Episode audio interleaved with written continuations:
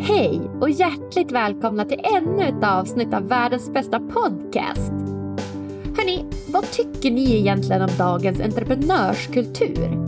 Jag upplever den som ganska rough, med ett klimat som främjar hårt arbete framför välmående. En person som håller med mig om det, det är dagens gäst och superentreprenören Erik Bergman. Förutom att han är grundare till flera olika framgångsrika bolag vet han vad ett hållbart entreprenörskap innebär. Han har bland annat grundat det börsnoterade bolaget Catena Media som idag är värderat till över 1,6 miljarder kronor. Erik tycker bland annat att mål är skitdåligt och berättar i podden varför. Han värderar tid mycket högre än pengar och berättar i podden om vilka de viktigaste egenskaperna för en framgångsrik entreprenör är. Jag heter som vanligt Agnes Sjöström och den här podden presenteras i samarbete med hypnotication.com. Varsågoda kompisar, hoppas ni tycker det här är lika inspirerande som jag.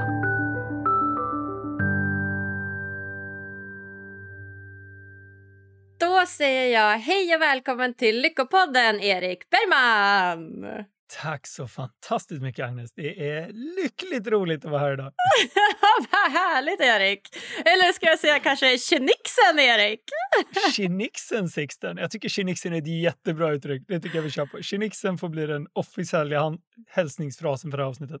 Ja, men eller hur? Jag tycker att du och jag har haft så fantastiskt trevliga mejlkonversationer. Det alltid var så här, alla hälsningsfraser har varit typ så här tjenixen eller hallojsan eller goddagens eller du vet så här sköna ord. Min favorit är att avsluta mejl med må och nå toppen. Ja, den är bra. Den har jag stulit från min kära vän Stefan, så shoutout till Stefan. shoutout till Stefan.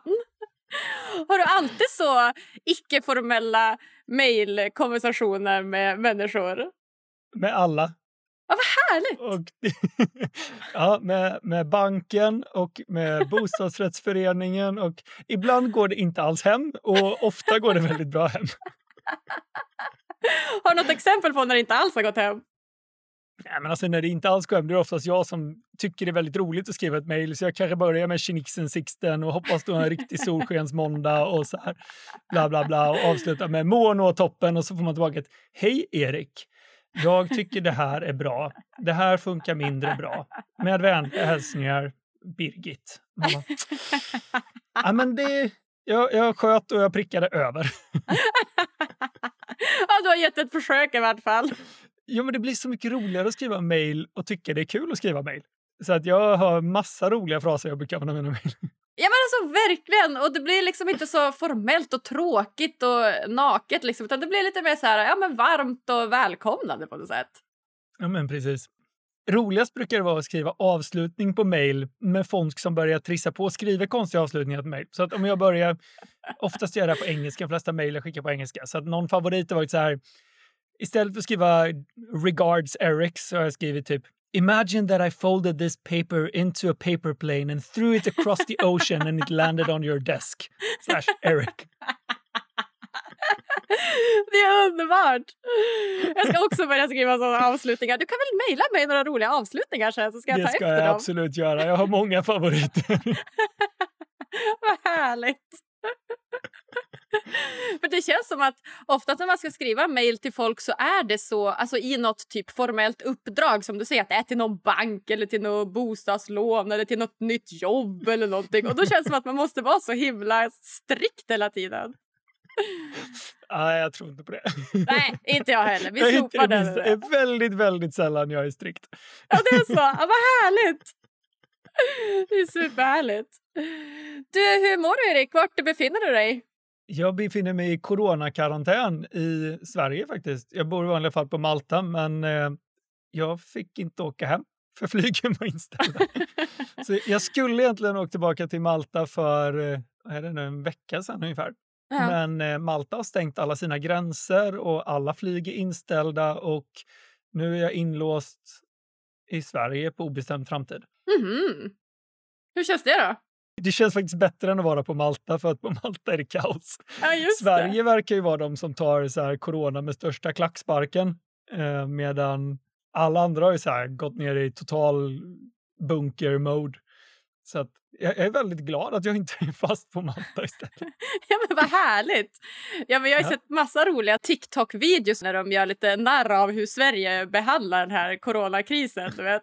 Det är någon så här svensk som typ står och tvättar händerna och sjunger lite glatt och du vet, så här, tar tvål och bara du vet, så här, ja, men, tvättar händerna medan du vet, det är några, i några andra länder där går de runt med så här, pistol och du vet, håller folk inne verkligen för att de inte ska få komma ut och sprida någon smitta. Ja, vi får väl se vem som har rätt i sista änden, om det är så att eh, halva svenska folk, befolkningen dör ut eller om vi hanterar det här klockrent. Det vet vi inte förrän om ett halvår. Nej, exakt. Det är en spännande try-period det här och få se vem som, vem som har rätt metod. I, I mitt företag så är vi åtta personer nu tror jag, varav tre sitter i Sverige och fem sitter på andra ställen. Och det är intressant att så här höra alla andra ställen, de får inte gå ut. Vi har någon i Österrike, någon i London, någon i USA och folk på Malta och så här, får inte gå ut, får inte göra någonting, varit instängda i tre veckor i rad och vi bara nej, men solen skiner, fåglarna kvittrar. mycket nyheter i och för sig, men annars händer det inte så mycket. Så jag känner mig glatt ovetande. Ja, men lite så, lite glatt ovetande. Så jag är till och med här uppe i Norrland för tillfället, så att eh, här är det väldigt lugnt och, och glatt ska jag säga. Det låter skönt. Ja. Du, Erik, vi är jätteglada att uh, du är här idag och vill prata med oss. Så det vi ska prata om är ju då ditt, uh, ett av dina expertområden, ska jag säga. Entreprenörskap kopplat till lycka och välmående.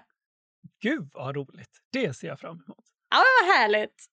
Hur uh, kommer det sig att du blev en sån superentreprenör egentligen? Oj, det var en bra fråga. Jag tror att det...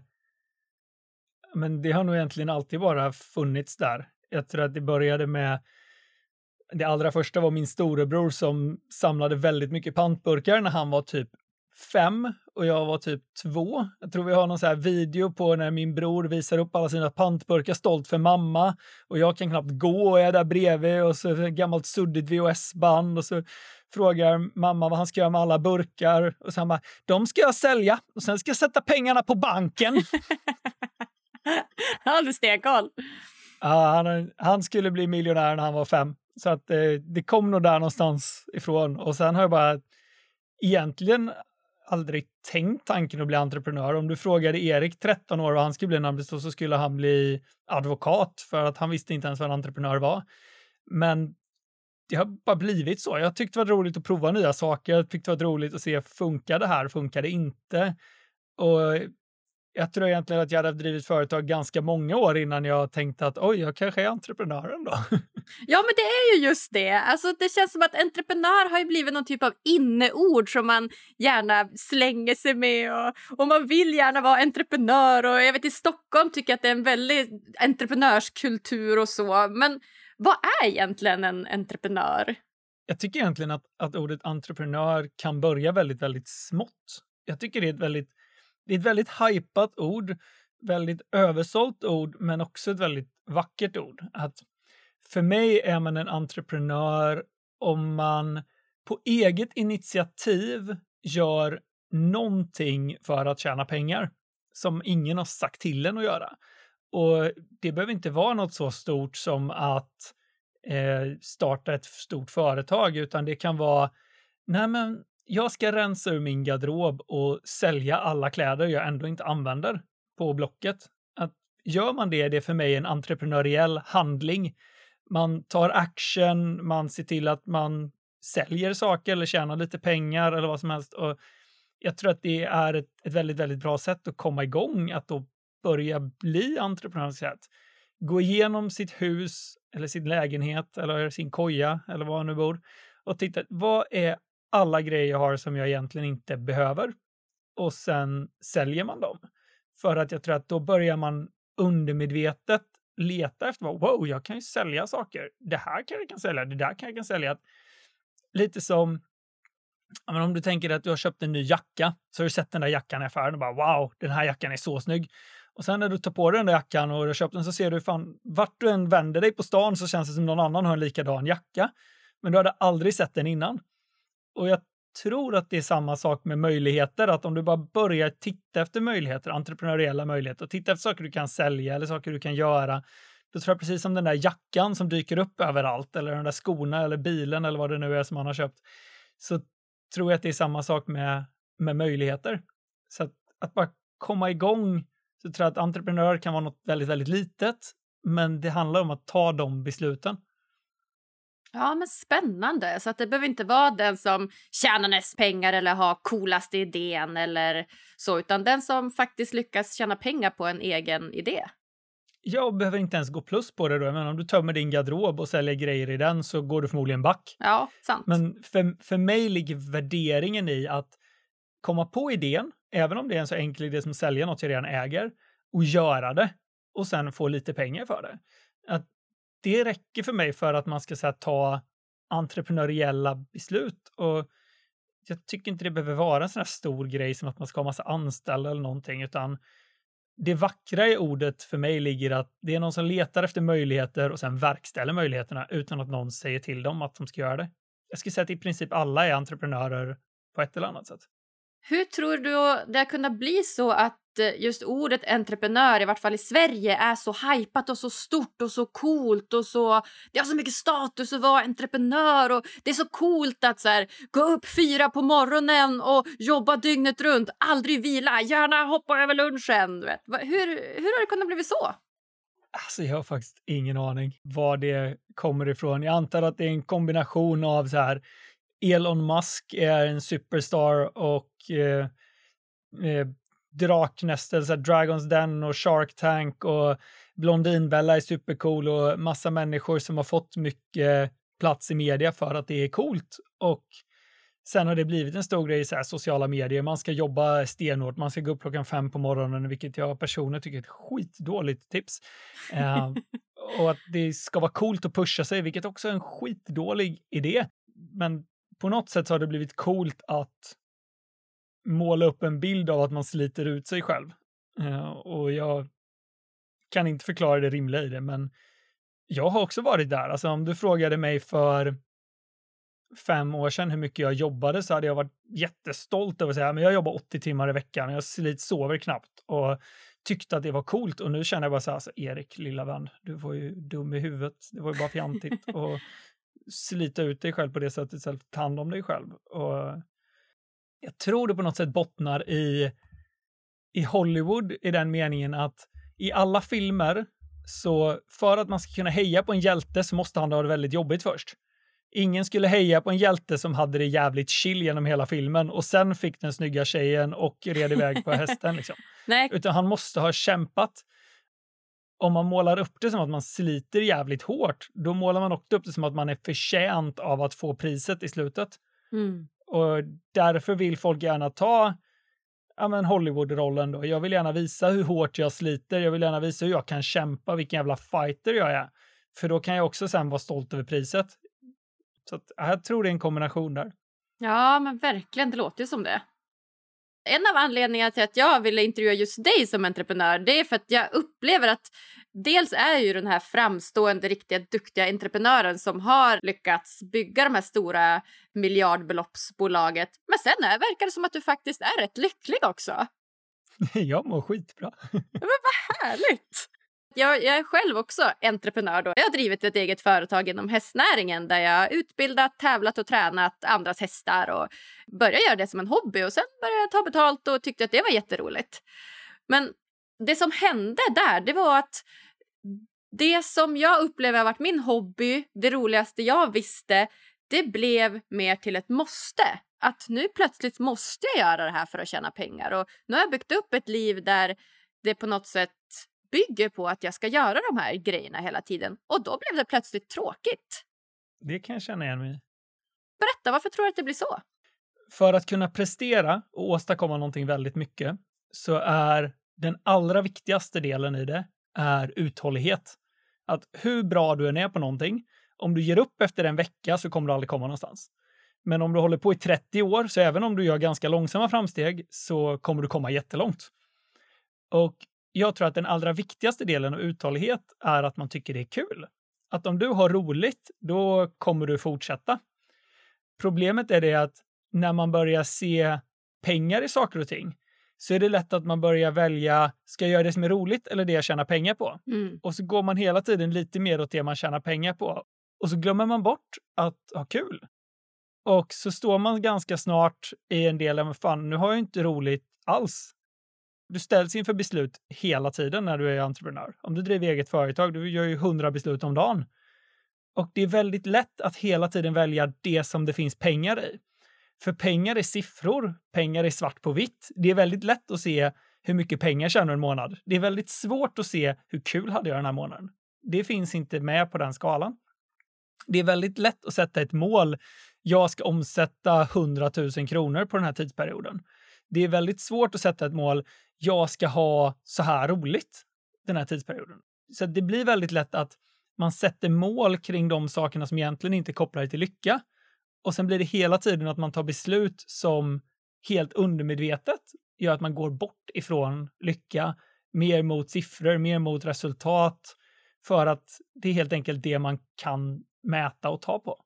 Ja, men verkligen. Där satte du ord på någonting. Hur ska man göra då för att eh, undvika att bara gå mot siffror och resultat och kanske mer fokusera på vad som ger en lycka? Så det jag tycker är mest intressant i det här är att förstå att mest pengar, om det nu är det man är ute efter, kommer ifrån längst uthållighet i väldigt många fall. Om du kan hitta på ett sätt så du vill göra någonting i 30 år så kommer det ge så mycket mer än om du gör något i två år, sen så slutar du med det så gör du något annat i två år och sen slutar du med det och så gör du något annat i två år.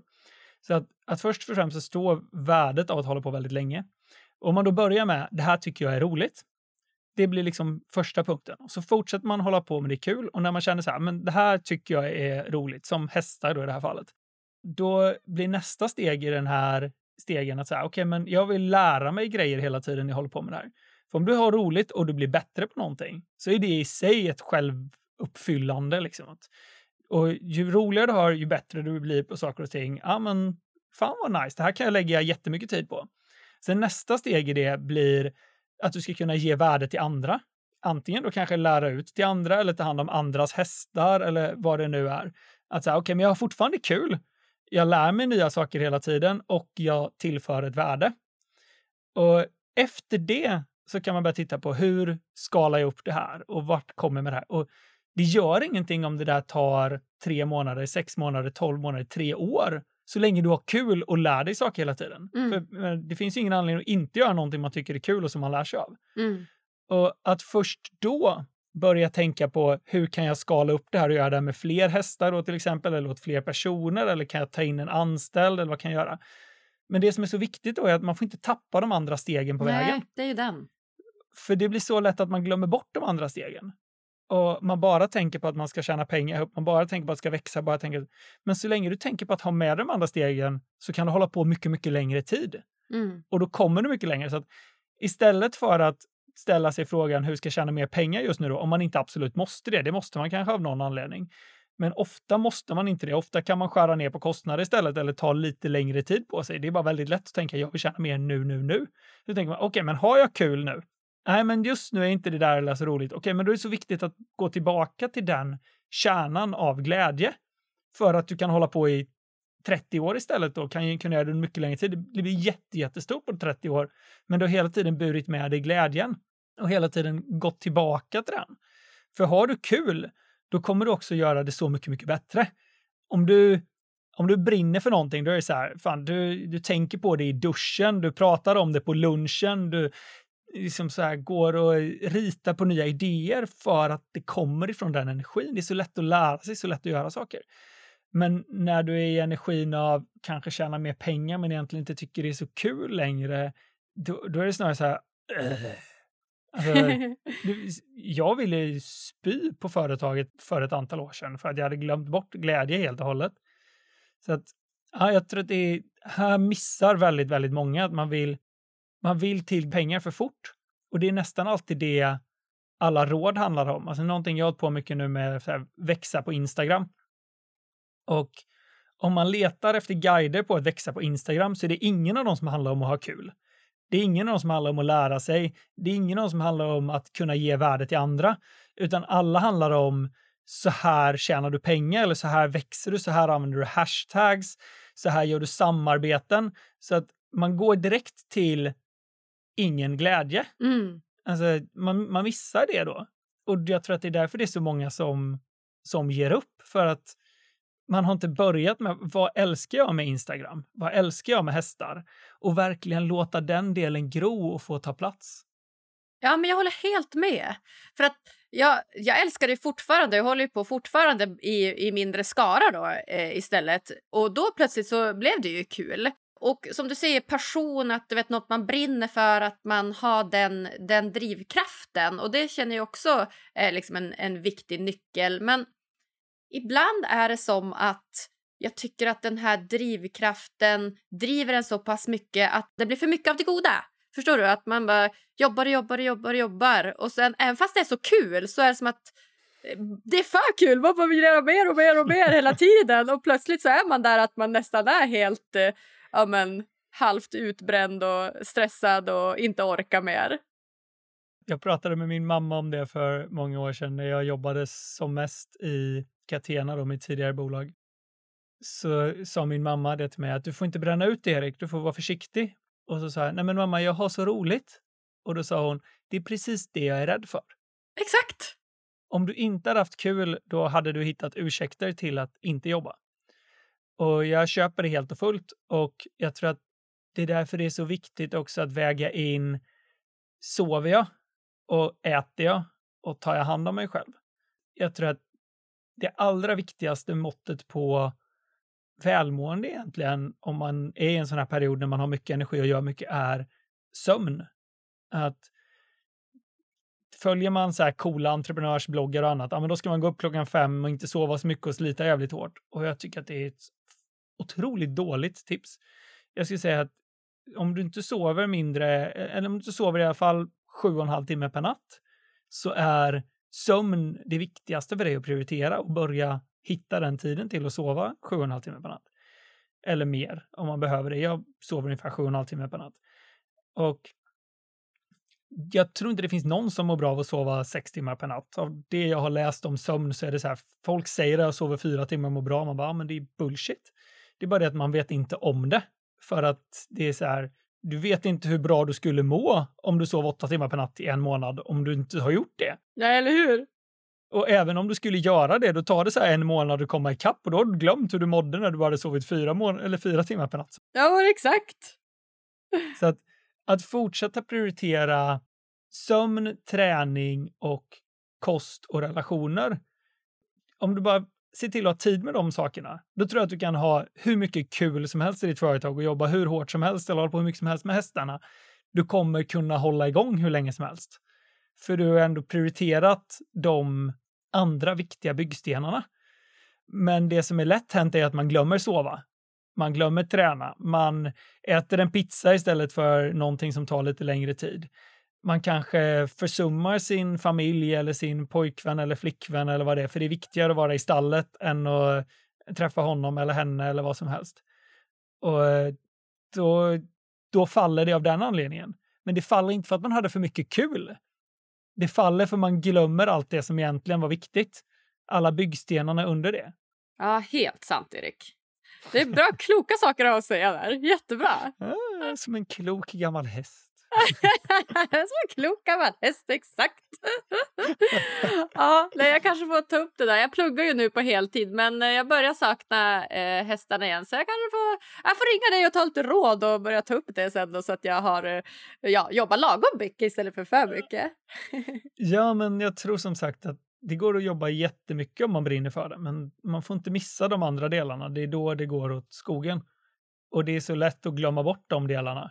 För återigen, det är svårt att sätta ett mål när det gäller sömn. För att det är så här, du får inte en svart och vit rapport på det. Liksom. Det är svårt att sätta ett mål på hur mycket tid man ska spendera med eh, familj och nära. Men det är väldigt lätt att sätta ett mål på hur mycket pengar ett bolag ska tjäna eller hur mycket pengar något ska hända. Liksom, för att det blir så svart på vitt, det blir så konkret. Mm. Ja, men verkligen. Är eh, mål viktigt för att eh, bygga ett eh, välmående bolag? Personligen så tycker jag mål är skitdåligt. Okay. vilket är lite kontroversiellt att säga. Och för mig handlar det om att mål det sätter press. Det, och vissa kanske behöver press. Alltså det är så här, vissa behöver mål för att lyfta sig själv och sparka sig själv i baken och komma någonstans. Och det är klart att om man, ligger, om man bara ligger still och kollar på soffan, eller kollar på Netflix i soffan, ja men då kanske man behöver ett mål för att sparka igång sig. Då är kanske ett mål bra. Men personligen så tror jag att det är mycket bättre att försöka korrigera och hitta vanor som man trivs med. Att, ja men om vi säger att två personer är i dålig form och vill komma i form. Den ena sätter målet, jag ska springa maraton om ett år och börjar träna stenhårt för det och kämpa för det, men hatar det liksom. Det, det är inget kul. Den andra sätter målet, jag ska hitta en träningsform jag tycker är rolig. Att det är så här, jag vill träna och tycka det är kul. Men har egentligen inget slutmål på det. Ska inte klara ett maraton på en viss tid, ska inte göra någonting utan bara testa massa olika grejer där syftet är, jag vill hitta något som är roligt. Så tror jag att ja, men efter ett år, då kanske den ena personen har sprungit maraton, de kanske klarar det. Men kanske absolut inte vill springa igen sen, för nu har de ju gjort det där och då är de tillbaka där de började. Medan den andra kanske har testat åtta olika sporter, förstått att ja, men, fan vad jag tycker det är roligt att eh, dansa och sen börja gå ut och dansa två, tre gånger i veckan och kommer i form av det och det känns inte ens som att de tränar. För att det var inte ett tydligt mål, det fanns inte en slutdestination, det var en, en vana man ville till. Det blir väldigt lätt att lura hjärnan att göra någonting som egentligen inte är långsiktigt hållbart genom att bygga, sätta ett mål. Jag ska gå ner 10 kilo i vikt. Uh, ja, okej, okay. och när man har gjort det, då är det slut. Medan vanan kanske är, jag ska börja tycka det är kul att laga nyttig mat det tar inte slut. Liksom. Jag ska, ja, men jag vill ha som vana att jag promenerar varje dag. Det behöver inte finnas något mål med det. Jag, jag letar efter sätt att hitta ett kul sätt att göra någonting på. Jag ska må bra av att göra det här, men jag ska inte någonstans. Antingen lyckas du eller misslyckas du och båda är rätt dåliga för att då är det slut på det du vill uppnå. Så misslyckas du, då har du misslyckats och så mår du skit för att du inte lyckades. Och lyckas du, ja men då har du en anledning att sluta för att du har redan lyckats. Jag har inga mål i mitt liv överhuvudtaget. Utan jag har bara riktningar som jag vill åt. Och då vill jag hitta sätt som jag mår bra av och som tar mig närmare de riktningarna hela tiden. Ja, men vad härligt! Ja, det kan jag också verkligen relatera till. 2000 kan det ha varit 13 Eh, så gav jag mig fan på att jag skulle träna varje dag i ett år. Och mitt enda syfte med det, som de flesta personer som tränar skulle jag säga, var att jag skulle få en snyggare och mer muskulös kropp. Jävla dålig anledning att göra någonting. Men det var mitt syfte i alla fall. Och jag tränade och jag lyckades träna varje dag i ett år. Vilket slutade med att jag såg jävligt vältränad ut, men jag hatade träning jag tränade inte på två år efter det för att jag hade gett mig ut och sprungit när jag mådde piss. Jag drömde mardrömmar under det året om att jag hade glömt att träna för att jag hade lagt sån press på mig själv att jag skulle klara av det här. Då bara, att all träning hade varit förgäves. Och allt handlade bara om att mitt ego skulle kunna dels visa upp en snygg kropp och dels kunna skryta om att jag hade tränat varje dag i ett år. Och sen slutade det med så här, totalresultatet tre år senare att jag var i sämre form än vad jag var när jag började träna för att jag hatade att träna. Och det är så ett praktexempel på ett mål som förvisso funkade under tiden jag gjorde det. Jag nådde dit jag trodde jag ville. Problemet är att de flesta mål, man vet inte om man verkligen vill dit för du har inte upplevt det. Sant. Ett mål kanske är jag vill ha tio anställda. Har du aldrig haft tio anställda så vet du inte om du vill ha tio anställda. Sant. Det är en skitdålig grej att sätta som mål. Ja men verkligen. Men eh, hur tänker du själv då? Du pratade om riktningar. Hur jobbar du med riktningar istället för mål? En, en riktning jag har i mitt liv är att jag vill, jag vill leva så hälsosamt som möjligt. Att det, är så här, det finns inte ett tydligt mål med det. Jag ska inte kunna springa ett maraton på en viss tid eller klara en viss vikt i bänkpress eller väga någonting, utan jag vill hålla igång en träningsrutin som jag tycker är rolig, som gör att jag tränar tre gånger i veckan ungefär från nu tills det att jag är hundra. Det är en riktning. Liksom. Jag vill känna mig så trygg i mig själv att jag ärligt svarar på alla frågor jag får i alla sammanhang. Den är bra. Jag, jag, vill vara så, så trygg i mig själv och jag är inte där än. Jag vet inte om jag någonsin kommer komma dit. Men det är en riktning som jag vill sträva mot. Och det finns ju inget tydligt mål i det. Jag vet ju aldrig när jag har klarat av det, men jag vill dit. Jag vill vara i en, ja, men, i min relation med Johanna, min flickvän, att jag vill att hon ska veta allt om mig. Och det kommer ju aldrig hända för att det finns ju alltid saker jag inte ens vet själv om mig själv. Men jag vill ändå så här ärligt kunna dela allt, även de sakerna som gör henne ledsen eller som jag skäms väldigt mycket över eller vad det nu är. Och det är en, en riktning som jag vill ta, att jag vill vara extremt ärlig. Och jag vill leva i fullständig integritet. Jag vill alltid ta det beslutet för mig själv som känner det här är vad jag i magen känner är moraliskt rätt. Vi har ju alltid en känsla i magen och ibland går vi emot den och ibland gör vi inte det. Och jag vill kunna känna att nej, men jag står alltid på mig om jag tycker det är viktigt för vad det nu är. Och det är också en riktning som jag vill mot och som jag aldrig kommer uppnå för att det kommer aldrig vara så att jag alltid gör det som är moraliskt rätt. Men jag vill alltid vara medveten om det och sträva mot det. Så ingen av de här grejerna har jag ett mål med. Men jag har varje dag så ställs jag inför beslut som antingen ligger i linje med den riktningen eller går emot den riktningen. För varje dag kan jag välja att äta en pizza istället för en sallad och ibland gör jag det. Och ibland inte. Och varje dag kan jag välja att ljuga, som oftast är lättare än att tala sanning. Och ibland ljuger jag och ibland gör jag inte det. Men jag, jag vet vart jag vill. Ja, men spännande. Men om vi då ska eh, koppla det här då till entreprenörskap på något sätt. För jag vet ju att du har ju Ja, men dels så är du grundare till det börsnoterade bolaget Cantena Media och sen så är du också grundare till ett välgörenhetsprojekt som heter Great.com. Hur har du då jobbat med dina eh, riktningar och dina entreprenöriella tankar och tagit med dem för att få ett hållbart entreprenörskap? Jag tror inte att jag hade de tankarna överhuvudtaget för Alltså, jag startade Catena tillsammans med min barndomsvän Emil 2012 och vi började hålla på med det som blev Catena typ 2008. Och det kom bara från glädje. Vi tyckte det var kul att bygga saker, kul att skapa saker. Vi testade oss fram och det fanns egentligen ingen riktning i det överhuvudtaget. Det var bara, vi provar det här, blir det bra så gör vi mer. Vi provar det här, blir det dåligt så kastar vi det. Vad var det ni gjorde då? Vad började ni med liksom? Alltså det allra, allra första vi gjorde var att försöka trycka på resåren på kalsonger.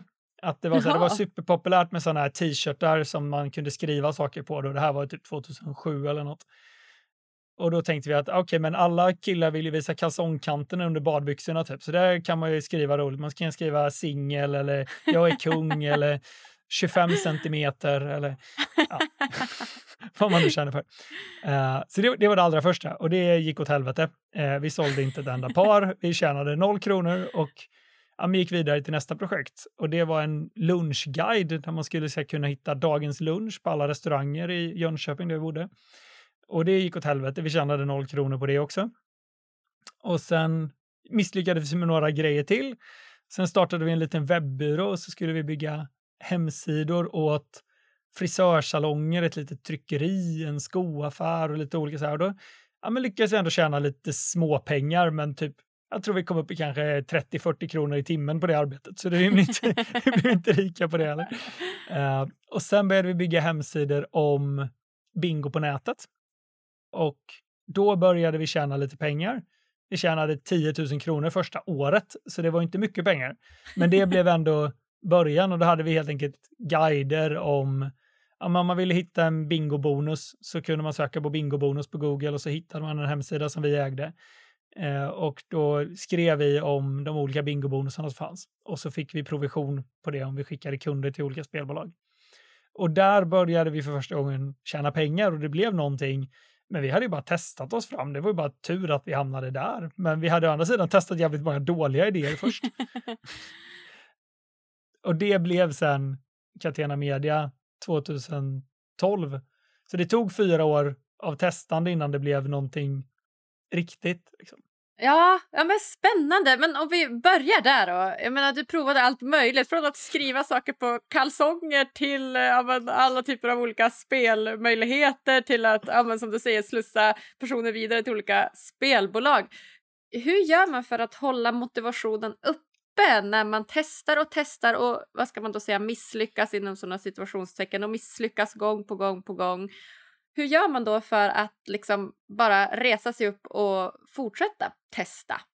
Så jag kommer tillbaka till det här med vikten av att ha kul. Att om du testar någonting för att tjäna pengar och du misslyckas, ja men då har du misslyckats. Om du testar någonting för att ha kul, men du tjänar inga pengar, då har du inte misslyckats. Då har du lyckats ha kul. Det blir bara inga pengar. Eh, och det var ju det vi gjorde. Alltså, vi tänkte inte att vi skulle bli rika på att trycka på kalsonger. Det är klart vi ville tjäna pengar, men mest ville vi ha kul. Och mest ville vi lära oss saker. Och jag hade roligt och jag lärde mig att trycka på kalsonger är en skitdålig idé. eh, och sen när jag hade lärt mig det, då testade vi någon annan grej. Och vi hade kul med det också. Och så fort vi slutade ha kul, då blev det så här, okej, okay, vad kan vi ha kul med istället? Och så testade vi något annat. Och ja, men till slut kom vi till en punkt där det vi testade gick att tjäna mycket pengar på.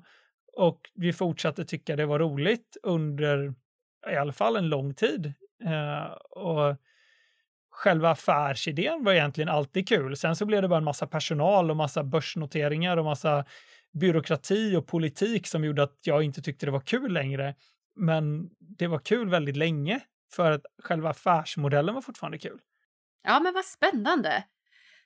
Vad är en bra entreprenör enligt dig? En bra entreprenör för mig är först och främst en person som mår bra. Att om man inte mår bra själv så är man för mig inte framgångsrik inom någonting. Det finns väldigt många framgångsrika människor som inte mår bra, men då är man för mig inte framgångsrik. Folk lyfter fram Elon Musk som världens superentreprenör. Och jag kan inte säga att han är en superentreprenör för jag vet inte om han mår bra. Om han mår skit som människa så tycker inte jag att hans framgångar är värt någonting, för jag hade inte velat byta. Så att först och främst ska jag säga en entreprenör är en person som mår bra. Sen skulle jag säga att en entreprenör är en person som på ett eller annat sätt gör att andra människor mår bra. En bra entreprenör får andra människor att på ett eller annat sätt må bra. Och om det är personal eller om det är kunder eller om det är djur, det spelar inte så stor roll. Men en, en bra entreprenör mår bra och på ett eller annat sätt får andra människor att må bra. Um, ja. ja, men jag skulle säga att det är en bra, det är en bra entreprenör. Ja, men det är väl jättebra att man måste börja med att må bra själv helt enkelt, få andra att må bra och sen utifrån det så kan man då bygga sitt bolag eller vad det nu man vill göra. Ja, men precis så återigen gå tillbaka till det här att det är så lätt att glömma att må bra och det är därför man ger upp när man misslyckas. Men om man hela tiden prioriterar att må bra, hela tiden kommer tillbaka till det, har jag kul nu? Vill jag göra det här? Mår jag bra? Och så fort man börjar känna att nu har jag inte riktigt kul, ja, men om man gör det en prioritet då, att komma tillbaka till att ha kul. Varför har jag inte kul? Ja, men då är det kanske, det är kanske viktigare att jag ska börja ha kul nu än att jag ska nå det där ekonomiska målet. Om jag återigen, om jag inte absolut måste nå det här målet för att betala räkningarna. Men oftast måste man absolut inte nå ett mål för att då har man satt sin jävla skitsituation från början. Och ta det långsamma. då, men anställ inte den här personen. Ta inte det här större kontoret förrän du känner att du har riktigt jävla roligt då kan du börja gå framåt. Men det är så lätt att glömma bort att ha kul och så tar man lite större risker, gör lite mer grejer, anställer lite mer eller tar ett större kontor. Tar, och sen, fan, jag har inte haft kul på två år. Och så sitter man där. Mm. Ja, men exakt.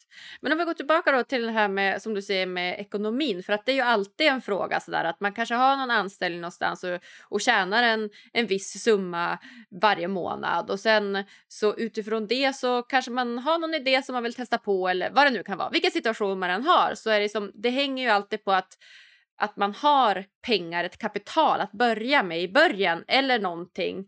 Just för att pengar är ju också korrelerat lite till lycka eh, vet man ju att om du inte har några pengar alls, ja men då så, så kan man se att ja, men då är man lite mer olycklig. Men sen finns det också ett tak att när man når vad är det, 30, 40, 50 tusen så slutar ju pengar betyda något för själva välmåendet.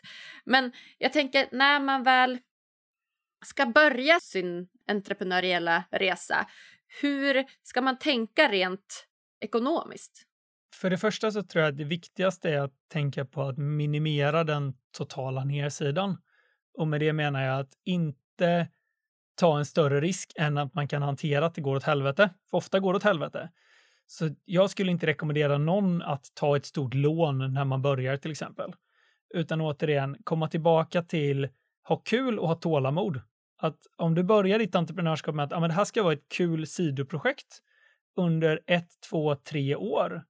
Först är det en hobby och sen får det växa till sig. Det kanske, så när vi började så la vi fem, tio timmar i veckan. Och vi gjorde det under ett års tid och på ett år tjänade vi 10 000 kronor.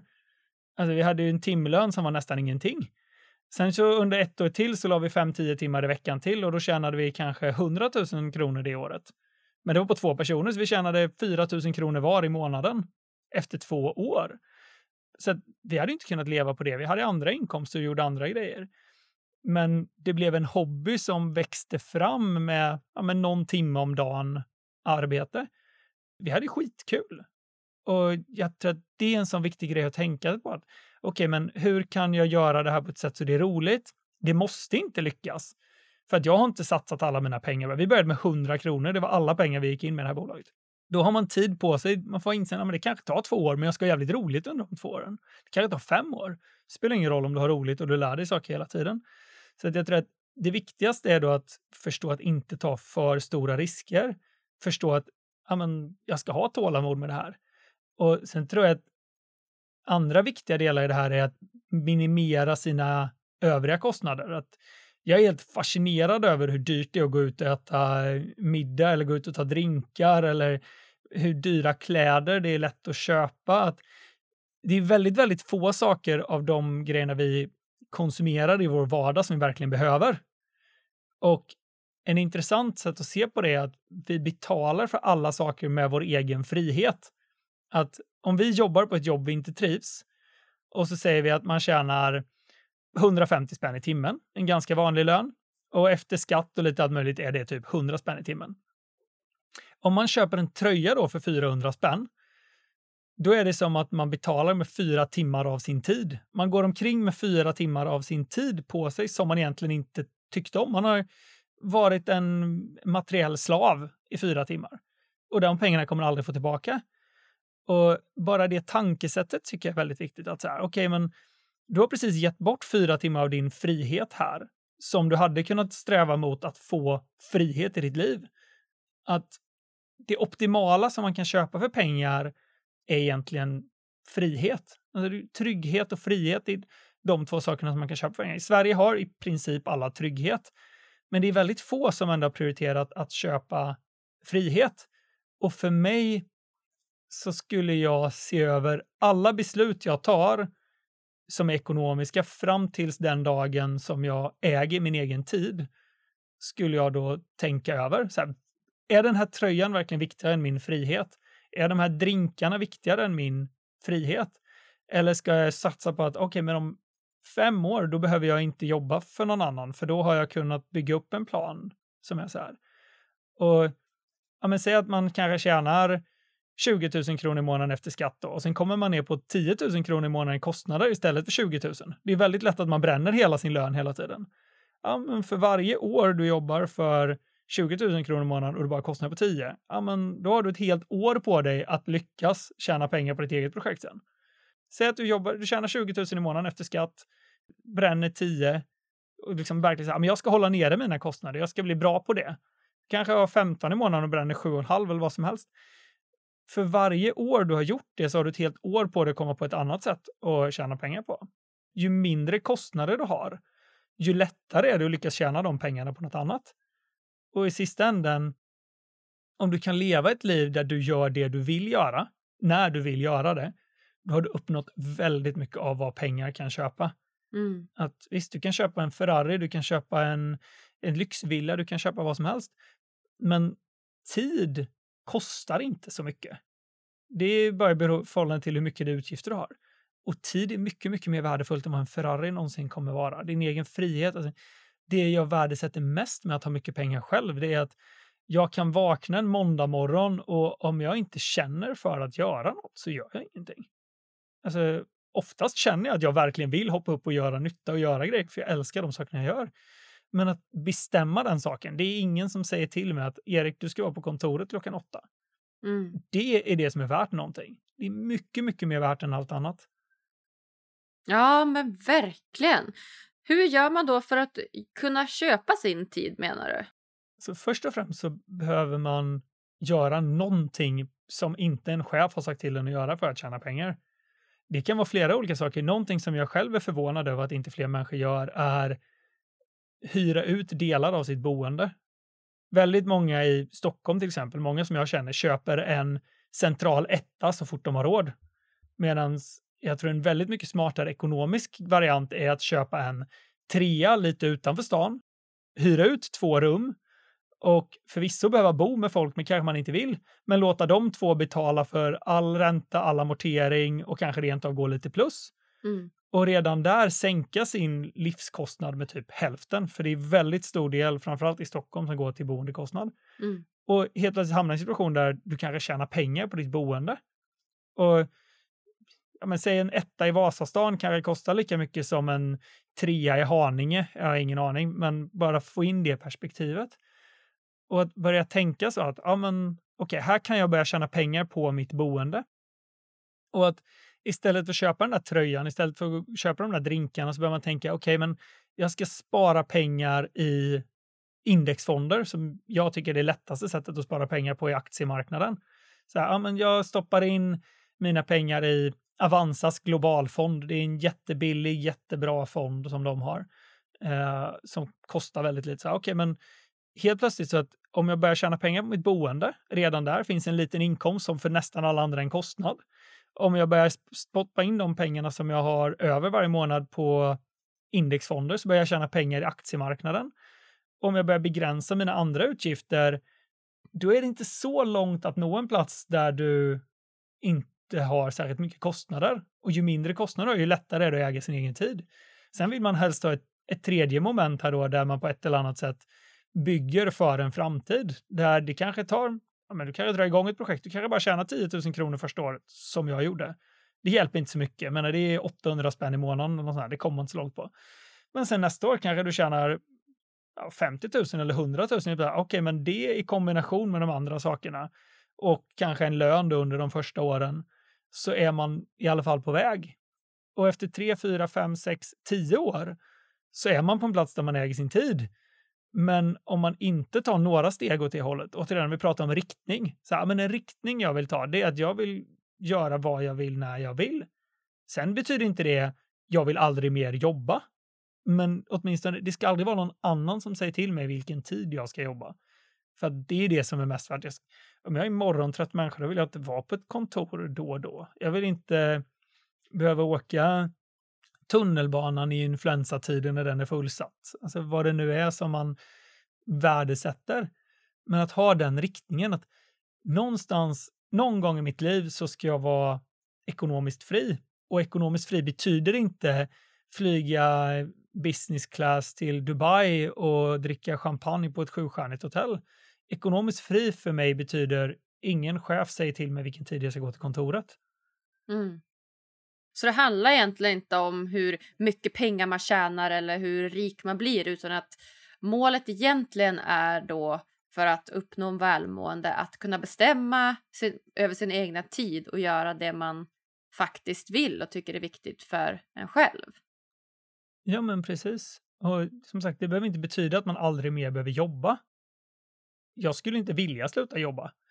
Men att sikta på, okej, okay, en riktning är att mitt jobb ska vara kul det är många som inte tycker sina jobb är roliga alls. Mm, om man har de två riktningarna, jobbet ska vara kul, jag ska tycka det är roligt liksom, och jobbet ska ske på mina villkor. Alltså, redan där har man uppnått väldigt mycket frihet. Det behöver inte vara jag ska jobba noll timmar i veckan och jag ska sitta på Bahamas. Det, det är inte det det handlar om. Utan här, att ändå ha riktningen så här, har jag roligt i min vardag? Nej, det har jag inte. Nej, men då kanske du ska ändra på någonting. Och för då att man ska lyckas ha ett jobb där man kan bestämma över sin tid, då menar att då är det den entreprenöriella banan man ska ta. Så det behöver inte vara den entreprenöriella banan. Det kan vara alltså, frilansjournalist eller vad som helst. Det skulle jag kanske inte kalla för den entreprenöriella banan. Eh, men du behöver, göra, du behöver ta egna initiativ och det tycker jag är entreprenöriellt att göra det. Finns i och för sig jobb där du kan jobba där du är anställd och du styr över din egen tid också. Det finns jobb där du kan ha kul. Men att hela tiden, om du inte känner en stark vilja inom dig, jag vill jobba 8 till 5 måndag till fredag, vilket jag tror det är väldigt få människor som känner en stark passion att det här är en viktig del i mitt liv, att få jobba 8 till 5. mm. Då tror jag att det är viktigt, okej, okay, men vad finns det för jobb som jag skulle tycka var kul där jag har mer flexibilitet? Vad finns det för kostnader som jag egentligen inte behöver, som jag skulle kunna stoppa in på något ställe så jag börjar tjäna pengar från aktiemarknaden? Tycker jag att det är så viktigt att bo själv att det är värt att ha en etta eller hade jag kunnat på något sätt lösa så att jag hade en trea och hyrde ut två rum? Jag är så fascinerad av att jag, jag känner ingen som äger en större lägenhet än vad de behöver och hyr ut två rum.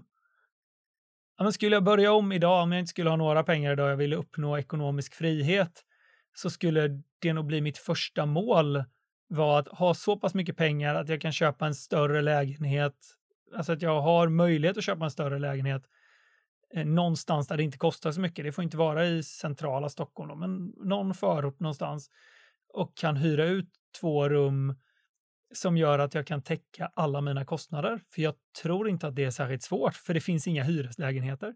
Så här, ja, men jag kanske får bo med två människor jag inte tycker är svinsköna. Men det är så här, ja, men jag gör det här under tre års tid, fem års tid, så är jag mycket närmare att äga min egen fritid för resten av livet sen. Ja, men verkligen. Och det där känns ju som ett riktigt vinnande koncept. För jag intervjuade precis en, eh, en psykolog som är expert på ensamhet också till podden Anna Benick och det ligger ute nu för de som vill lyssna. Men hon berättar i vart fall att det har aldrig funnits så många ensamboenden i Stockholm som det finns idag och det har aldrig funnits så mycket ofrivillig ensamhet som folksjukdom som det finns idag. Så att jag tror att fler än vad man tror nästan skulle må bra av att bo tillsammans med människor. Jag tror absolut det. I Sverige och framförallt i Stockholm så är ju normen att man ska bo själv. Exakt. Exakt. Alltså det är så här, man ska ha sin egen lägenhet för att det är återigen då coolt eller någonting. Exakt. Och jag, jag tror att det är en skitdålig norm. Jag tror, inte, jag tror absolut inte vi är menade att bo så. Nej, Nej jag håller helt med Erik. Vi säger bryt normerna. ja. Du, eh, tiden springer iväg här. Det är så intressant att prata med er, Erik. Man hade ju kunnat prata en timme till här.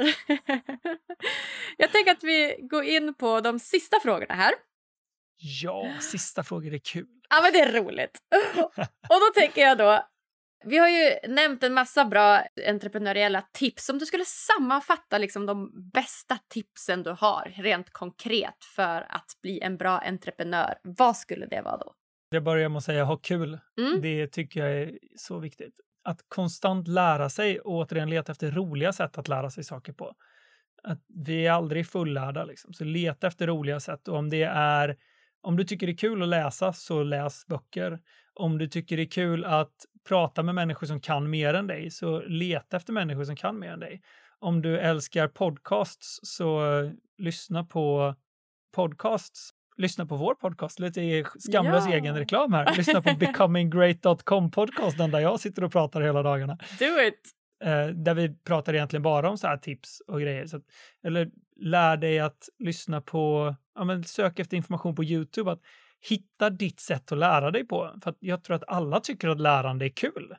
Alla tycker att det är kul med ny information. Men i skolan får vi veta att det finns böcker och det finns ett visst antal ämnen. Och om, inte de om man inte tycker det är kul med böcker och inte de ämnena så tror jag att det är lätt att hamna i jag tycker inte det är kul att lära mig saker. Men jag tror att vi är nyfikna varelser i själen. Så att utforska det då. Sätt, kan jag hitta en vana av att vilja lära mig? Oavsett vad det är för format. Så det tror jag är väldigt viktigt. Jag tror att tredje tipset är att hitta rätt människor att omge dig med. De allra flesta tror jag har fått sina vänner av slumpen. Antingen så här, vi bodde grannar, vi spelade i samma fotbollslag, vi gick i samma klass, vi träffades på en fest. Alltså så här, vännerna har kommit av slumpen. Och jag tror att det är väldigt, väldigt få som så här har ja, men, inom kaninöron rekryterat vänner. Så, okay, men jag, ska, jag vill hitta de mest inspirerande personerna som finns i min stad. Det är mitt mission. Oavsett om man bor i Stockholm eller Åmål så är det så här, okej, okay, jag ska ut och testa olika saker, jag ska träffa nya människor och jag vill hitta människor som har mycket energi, är positiva, satsar på sina drömmar, liksom, som vågar satsa på sina drömmar och leta efter de människorna. Antingen så har man de människorna redan omkring sig, men jag tror att de allra flesta som så här, okej, okay, som man tittar på så här, titta på dina närmsta vänner, det, hur många av dem är det som du känner så här, bara, wow, de inspirerar mig? Jag tror det är rätt få. Och säga så här, ah, jag vill hitta människor som inspirerar mig, jag vill att de ska bli mina vänner. För att om dina fem närmsta vänner är folk som du känner så här, bara, wow, ja men då kommer du ganska snart bli en wow-person. Men om dina fem närmsta vänner sitter i soffan och har så här dippen i naven och så tar de en ostbåge och dippar där i naven och käkar den. Liksom. Det så här, du kommer inte riktigt bli någon stor entreprenör på den vägen. Så att, att aktivt leta efter drivna människor, inte låta slumpen bestämma vilka som är dina vänner, för att de allra flesta har inte aktivt letat efter vänner. De har inte letat efter folk de kan se upp till. Det är bara så här, ja, vi gick i samma klass och fan, Anna är skön och Olle är en trevlig prick. Jag behöver inga mer vänner. Bara, Nej, det behöver du kanske inte. Men vill du bli framgångsrikt ekonomiskt så behöver du vara runt människor som är ekonomiskt framgångsrika. Vill du äga din egen tid så behöver du vara runt människor som vill äga sin egen tid. Vill du driva en stor podcast, då underlättar det väldigt mycket om dina vänner tycker det är jävligt roligt med ljudteknik eller influencers eller mediaproduktion på ett eller annat sätt. För att det är det ni kommer prata om på lunchen. Men om alla dina vänner bara bryr sig om fotboll, tror fan att du inte kommer ha någon att prata podcast med på lunchen då. Nej, eller hur? ja, ut och leta nya vänner då så att man blir en superentreprenör om det är det man vill. ja, men rekrytera vänner, alltså sätt en aktiv plan. I Stockholm tror jag det är ganska lätt, men om man tar liksom vilken stad som helst så skulle jag sätta mig så här, okej, okay, jag vill testa olika aktiviteter. Vad finns det för aktiviteter i min stad? Och om det är teater eller dans eller en löpargrupp eller ett korpfotbollslag eller vad det än är så här. Okej, okay, jag ska ha minst tio olika aktiviteter och sen ska jag testa dem. Och syftet är inte ens att tycka om korpfotboll, eller syftet är inte ens att tycka om dans. Det är en bonus om man gör det. Men gå ut så här, först och främst, vilka människor är där? Trivs jag i det här sällskapet? Och sen aktivt börja leta efter inspirerande människor. För det finns överallt. Och går man till en danskurs, då är alla där för att de vill utmana sig själva lite grann och de är där för att de vill lära sig något nytt och de är där och ha kul. Så att alla som är där är på gott humör, för annars skulle de inte vara där. Du är där med människor som vill träffa människor som mår bra. Det är ett skitbra ställe att träffa vänner på. Medan man sen ska träffa vänner på jobbet där tragiskt nog de flesta inte vill vara. Det är mycket svårare att så här bonda med någon som känner så här måndag, skjut mig, än någon som tänker woho, tisdag, danskväll. Verkligen, så himla sant men ändå så träffar alla sina vänner i, på jobbet eller ja, men, i skolan och sånt där, där ganska få verkligen vill vara. Mm. Ja, nej, helt sant. Ut och gör saker som du tycker är kul och banda med människor som också tycker det är kul. Och som har mycket energi och som vill till ställen. Liksom. Ja, men verkligen. Det, de som är ute och gör grejer en tisdagkväll, det är de som har mer energi för att annars hade de legat hemma och kollat på Netflix på tisdagskvällen. Så att man, man, sorterar bort alla som inte har något driv för att de har ändå tagit en, ett eget initiativ till att göra någonting. Mm. Ja, men jättebra Erik. Om vi går till dig själv då, vad gör dig som lyckligast? Vad gör mig som lyckligast? Mm. Jag tycker samtal är väldigt kul. Att så här, när jag känner att jag har djup kontakt med en annan människa. Jag tycker det är väldigt kul när jag känner att jag förstår en annan människa och kan ställa en bra fråga som får någon att verkligen tänka till och öppna upp. Det mår jag väldigt, väldigt bra av. Uh, jag tycker dans är väldigt kul. Uh, jag tycker om ja, men all typ av kontakt med andra människor, oavsett om det är så här verbalt på något sätt där själar möts i, i ord eller om det är dans där fysiska kroppar möts i beröring och ändå har den typen av kontakt. Så tycker jag verkligen att kontakt är det jag mår allra bäst av.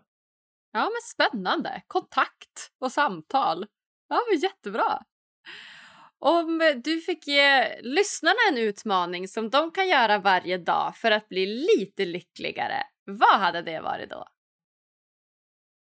Jag tror att ett väldigt, väldigt bra sätt att mm, bli lite lyckligare är att ha som inställning att när jag möter människor, då ska jag bete mig lite mer som en hund. Och med det menar jag att hundar är oftast väldigt, väldigt glada när de möter en annan människa. De ler, fast i deras fall så är det att vifta med svansen. De är väldigt så här, wow, det är du! Eh, och det tror man uppnår. Alltså, hundar tror jag är världens mest älskade djur. Och jag tror att de är världens mest älskade djur för att de älskar oss mer än vad något annat djur gör. Det finns inget annat djur som visar så mycket kärlek till människan som hundar gör, tror inte jag. Och därför älskar vi dem. Och därför blir vi glada omkring dem. Och jag tror att om du har den inställningen själv, kan jag bete mig mer som en hund? Kan jag bara bli gladare av att se andra människor? Kan jag visa mer kärlek av att se andra människor? Då tror jag att jag mår bättre. Och om jag ler så kommer du le och det som händer då är att det speglar sig på mig för att leendet smittar ju. Så att en utmaning då man ska göra det, ja, men när du träffar andra människor, gå dem till mötes och le stort. Du behöver inte springa genom hallen så du snubblar och sen putta upp näsan i rumpan på dem som en hund skulle gjort. Men möt människor och le mot dem och tänk dig att det här är mitt sätt att visa att jag viftar på svansen just nu. Uh, det tror jag att det, det ger mycket lycka. Ja, men jättebra! Bete dig lite mer som en hund. Det gillar jag. Jag ska ta efter den direkt. Ja, men gör det. Antingen så ler du mot människor eller så går de omkring och kissar på saker. Det är bara att välja. Exakt. Vilket av dem? det går bra vilket som. Ja, vad härligt. Vem hade du velat eh, ska gästa Lyckopodden? Jag tycker att Kjell Enhager är en riktig klippa. Mm, han är bra. Han är riktigt bra. Han pratar mycket om att må bra och vara glad och sådana saker. Jag har lärt mig jättemycket av Kjell. Uh, så att honom tycker jag du ska ha med på ett eller annat sätt. Det är en riktig stjärna. Ja, men jättebra. Han vet jag ju vem det är. Han ska jag ta kontakt med. Det tycker jag definitivt. Hälsa från mig. Ja, det ska jag göra. Det kanske blir lättare för mig ändå. han är en klippa. Ja, men tack snälla Erik för att du kom och gästade oss här på Lyckopodden. Tack så jättemycket för att jag fick komma. Ja men wow hörni! Erik Bergman, vilken förebild han är! Bara 32 år gammal med så mycket erfarenhet i bagaget. Tycker ni det här var lika bra som jag? Glöm inte att prenumerera på podden. Följ oss på Instagram och dela avsnittet med nära och kära så de också får möjlighet att lyssna. Vi hörs på tisdag igen. Tjingeling!